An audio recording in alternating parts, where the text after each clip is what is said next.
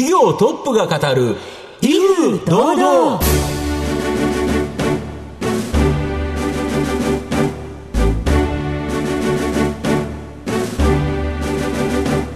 毎度相場の福の神こと藤本信之です。アシスタントの飯村美希ですこの番組は巷で話題の気になる企業トップをお招きして番組の指揮者的役割である財産ネット企業調査部長藤本信之さんが独特のタクトさばきでゲストの人となりを楽しく奏でて紹介していくという企業情報番組です。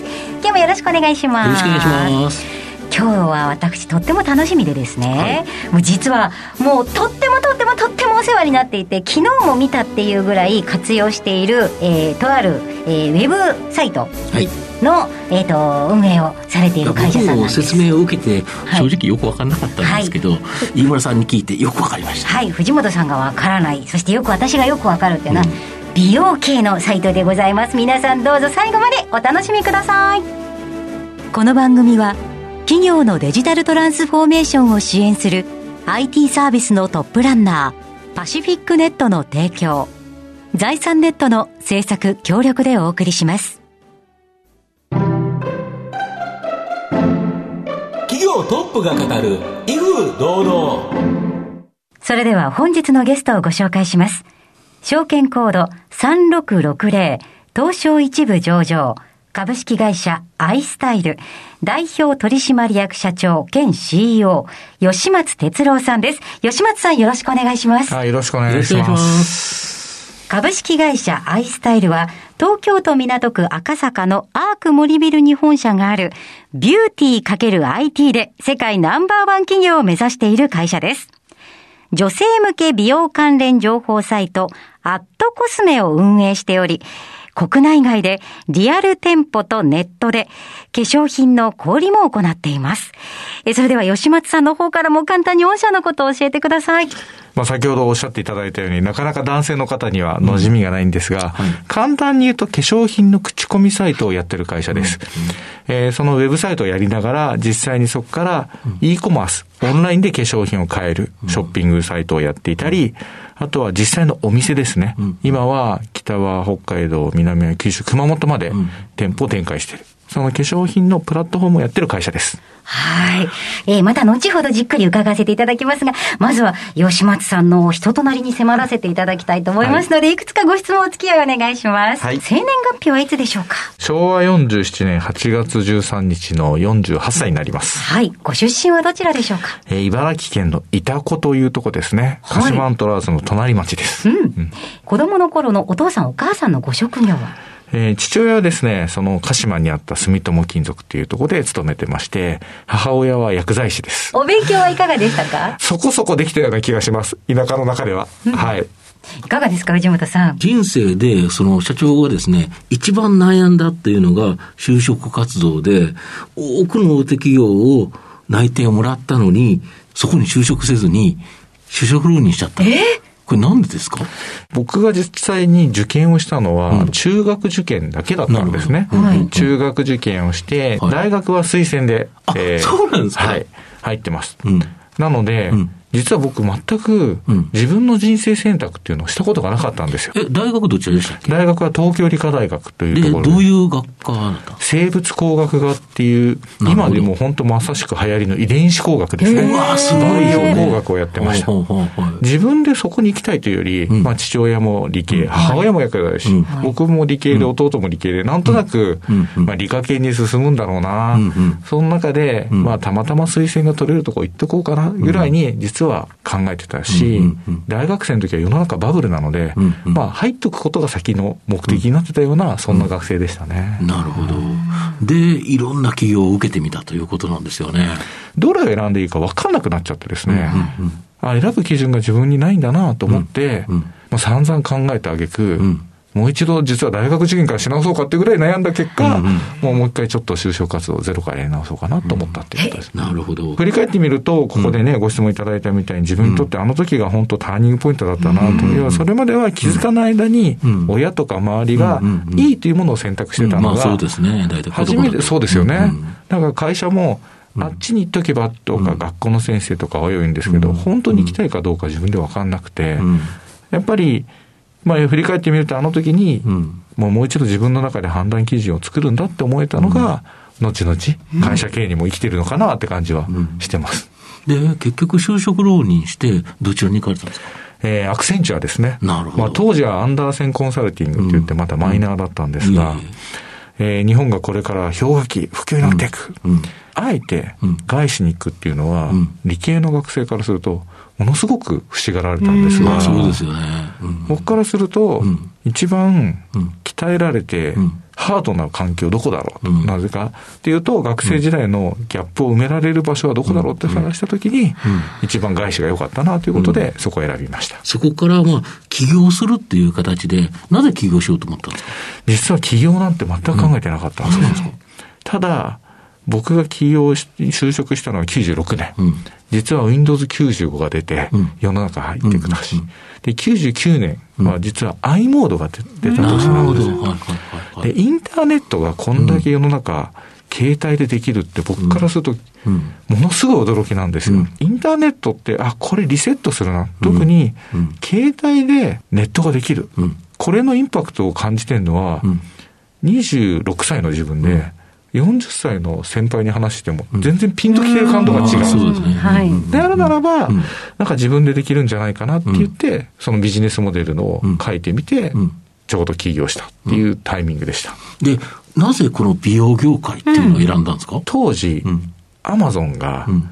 ちょうどアメリカで上場して株価が最低だった時期だったんで。で、僕も実は e コマースって比較的うん。厳しいだろうな。うん。要はマーケットとしては大きくなるけど、うん。結局価格競争になっていくのでうん。利益が出にくい。うん。当時大英さんとかも強かったのが厳しくなってたのを見たので厳しくなるかもしれないけども、もし値引きされない商品があるんだったら、うん。e コマースってむちゃくちゃ利あ、益出るかも。はそうですよね。同じものを同じ値段で売れるわけだから。そうですよね。うんそれって何かっていうと本ってうん。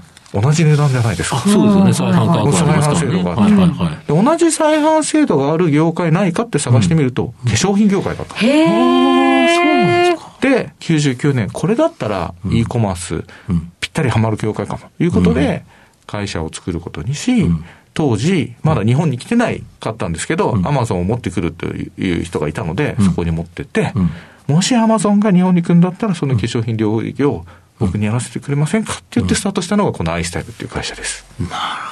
すごい美容からのアプローチじゃなくて、そのビジネスモデルからのアプローチだったんですね。驚きでございました。さあ、皆さんにはどのように伝わりましたでしょうか？後半では吉松さんが率います、アイスタイルについてじっくり伺っていきます。企業トップが語る、威風堂々。では後半です。藤本さんのタクトがどう冴え渡るのか、ゲストの吉松さんとの共演をお楽しみください。この御社の運営するアットコスメ、実際どんなものなんですか？まあ、食べログとか、うん。えっ、と、あと、アマゾンの書評をイメージしていただけるとわかると思うんですがまさしく化粧品を使って、うん皆さんがそこでうん、良かった悪かったというのを星とともに書いてくれてるなるほど、本で書いてあると。で、一つ特徴的なのが、うんうん e コマースサイトは売ってる商品の口コミなんですけど、そうですよね。実は私たちのサイトは売ってない商品もどんどんみんなが商品を登録して口コミが増えていくっていうのが特徴です。なるほど。いい話も悪い話も載ってると。で全部載ってる普通に考えると、で、そのアットコスメって運営してるのは広告宣伝費ですよね。はい企業に出す。なんか悪い話が載ってるところに広告出さないかなと思うんですけど、そんなことないんですか？当初始めた時はうん、やはり、商品について悪いこと言ってるところに誰が広告出すのって言ってたんですが僕たちが言っていたのはうん、広告は出すんだけど、うん。広告の出し方が変わるでしょ？例えば、A 社さんだったら、B 社さんの商品を使ってる人に広告出したいって言った時には、ん。私たちのサイトみたいなのが使えるんじゃないあまあそりゃそうですよね。っていうところから、この会社、まあ、サービスがスタートしてます。なるほど、そうですよね。自分のとこ使ってる人はいいお客様なんだから、その人に広告出したらもったいないだけですもんね。他社さんのやつに出して、少しでも取ったら、シェアがアップして儲かるということですよね。そういうことですあ、それがやっぱり広告の価値ということですか。なるほど。あと、御社はメディアを運営してるだけなくて、まあ、化粧品のこのリアル店舗、ネット通販、この2つの小売りもされていて、リアル店舗では国内で最も多く化粧品を販売されてるんですけど、これ、そんなに大きいんですか？先ほど、再販制度があるとお話しさせていただいたんですけども、うん、なので、本屋さんと一緒に、実は街の中の、うん化粧品屋さんが昔からたくさんあって、大きい会社がなかったんですね。なるほど。で、僕たちはその中で、地方も含めて初めて化粧品専門店と言われる、うん、化粧品だけを取り扱っているお店の中で一番大きい企業まで今なってるっていう形になってます。今、店舗としては25店舗。24店舗か。4店舗ですか、はいはい、で、あれですよね、原宿の駅前にドーンとあるんですよね。以前はギャップさんっていうね、うん、大きなところがあったところで、丸々一棟借りて、うん、今、アジアで、うん一番大きい化粧品フロアだっていうふうに言われてるぐらい大きい化粧品の場所を作りました。なるほど。とすると、やはりその情報感度の高い女性は、その原宿に集まってくるということですか？そうなんです。で、特にこれが特徴的なのが、うん、今まではデパートでしか買えなかったものとか、そのドラッグストアでしか使ってなかったものが、ごちゃごちゃ、一緒にその場で体験できて買えるっていうお店が初めてできたんですね。なるほど。これいいですよね。ですよね。どうです、うん、すっごい楽です。もうそれこそ、足、もう百貨店に化粧品買いに行くときって、ちょっといい格好していかなきゃいけないじゃないですか。うんまあ、すね、ヒール履いてるんですよ。うん、そんな中でいろいろうろうろするの大変なんですよね。それが、ドラッグストアの商品もあって、百貨店の商品もあってって、そんな夢のようですよ。女性からすると。高いやつがいいわけでもないし、まあ、ドラッグストアの安いブランドのやつが悪いわけでもないと。で、実際に自分に合うものを本当どれかって考えたら、全部から選んだ方がいいわけですもんね。やっぱりそこは化粧品だけでやっている僕たちの強さだと思うんですよね。例えば百貨店さんでやってると、ブランドさんごとにブースを渡してる。例えば、じゃあドラッグさんで行くと、化粧品だけじゃなくて、お水からおむつからやっていると、うん、そこにじゃあデパートのブランドさんが出たいかって、これもまた難しい。うん、やはり化粧品だけ集めて、化粧品だけやってるからこそ、僕たちにできたお店だし、まあ、これこそネットの世界をリアルに持ってきたっていうことが初めてできたんじゃないかなと思ってます。なるほど。あと積極的に海外展開もされていて、特にこの日本の化粧品を中国、アジアなどで加工していると。これやっぱり好調なんですか？ちょっとこのコロナでね、やはり、えっ、と、人の流通とか、ものが伝わらなくなりましたけども、やはりアジアでこれから、どんどんどんどん化粧品市場って大きくなっていく。よく、僕が言ってたんですが、衣食住が充実して、女性の社会進出とともに化粧品マーケット大きくなっていく。まあそうですよね。今、アジアの中で一番大きい、えー、化粧品マーケットって、えー、日本と韓国だったわけで、うんうん、ここの商品がこれからもっともっとアジアに出ていく可能性は十分にあるわけですよね。そこをお手伝いしていきたいと思って、海外を積極的に攻めてます。なるほど。で、この新型コロナのところもうちょっと聞きたいんですけど、やっぱ様々な影響があって、まあ、海外一部事業の撤退とか、ロコ外での第三者割当増資で約20億円の資金調達、これはされてるんですけど、まあ、現状とですね、今後ちょっと教えていただきたいんですが。やはり実は化粧品は、うんトラベルリテールっていうマーケットが大きいんです。うん、はい。酒とタバコと化粧品ってこれ免税商品なんですよ。そうですよね。なので、うん、実はその人が流通した中で売れているのが市場の15%ぐらいありました。ですので、今各化粧品メーカーさん苦しんでらっしゃいます。ですので、今、化粧品メーカーさんが苦しいからこそマーケティング費もすごく絞り始めていて、私たちも今、化粧品業界全体がですね、今は、えー、苦しんでる。ただこれは、新しい業界構造にせざるを得ない。うん、今まで e コマースは、マーケットの5%ぐらいって言われてたんですけども、これは明らかに e コマースはどんどん増えます。それは僕たちにとってみると、化粧品 EC、しかも今、アットコスメっていう商品を買うためのユーザーのコミュニティがあるわけですから、もっともっと EC 市場が伸びていく中では、僕たちはポジティブですし、今まで店舗をやってた方だけが EC に出てくるっていうと、やはりさらなる投資なので難しい中でいくと、僕たちは店舗と EC 両方やってきたので、この親和性も考えると、これから化粧品業界が大きく構造変化していく中で、DX を進めるいいポジションを取れるんじゃないかなというふうに僕たちは今思ってます。そうですよね。だから逆に化粧品メーカーも、例えば資生堂さんがその低価格のブランド、これをなんか売却なんていう話も出てるぐらい、逆に言うと高価格帯だけに完全に特化されるような形なんですけど、それが変革していく中では、御社のポジションというのは非常に面白いところになりますよね。まさしくその通りだと思っています。うん、先ほどの高価格帯から低価格帯まで、うん、ユーザーは、特に、ね、インターネットで情報を取るようになってきて、うん、今までのようなマスとはちょっと違ってきてますから、うん、高価格帯が、ね、安い子は関係なく、いいものが欲しい、ね、自分に合うものが欲しいんですよね。いいものが選べる場所をネットでもリアルでも、特に美容は、まあ、ヘアにしてもネイルにしても同じように、やっぱり体験っていうのがすごく大事な商材ですので、リアルっていうのが必ず出てくるんですね。なるほど。それはやはり、楽天さんやアマゾンさんや e コマース専業だけではなかなかフォローできない部分があるので、それをできるっていうのも僕たちの強みじゃないかなと思ってます。御社の今後の成長を引っ張るもの、改めて教えていただきたいんですが。やはり IT の強さとユーザーにどれだけ真摯に向かい合ってるかって、多分この二つだと思って、うんうん、なるほど。やはり IT、いわゆるデジタルトランスフォーメーションっていう中で、そのいろんな使い勝手、使いやすさっていうのが、やっぱり今度変わってきますかね。むちゃくちゃ変わってくると思います。うん、僕言ってるのは、要はデジタルトランスフォーメーションは、ユーザーへとブランドのコミュニケーションが全部変わることだと。なるほど。まあ本当にこれからが僕たちも改めて楽しみなフェーズに入ってきたなと思ってます。なるほど。はい。では、そろそろ番組も終盤でございます。藤本さん、はい、お願いします。あなたの心に残る四字熟語、教えていただきたいんですか、えー、未来志向というのを選ばせていただきました。はい。これはなぜでしょうか？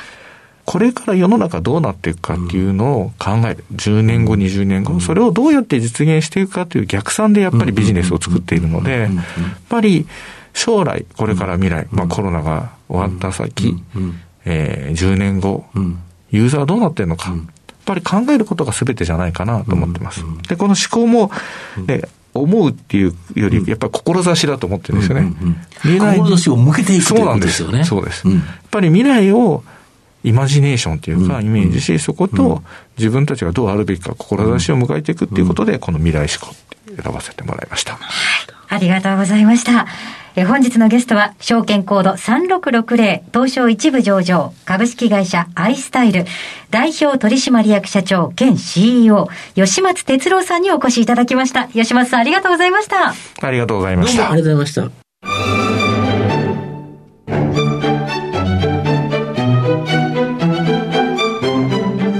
トップが語る威風堂々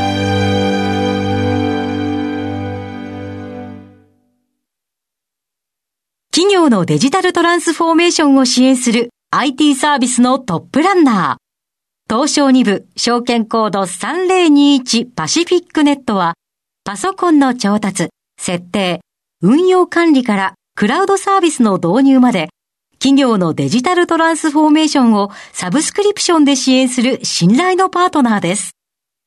取引実績1万社を超える IT サービス企業。東証2部証券コード3021パシフィックネットにご注目ください。お送りしてきました。企業トップが語る威風堂々そろそろお別れのお時間です。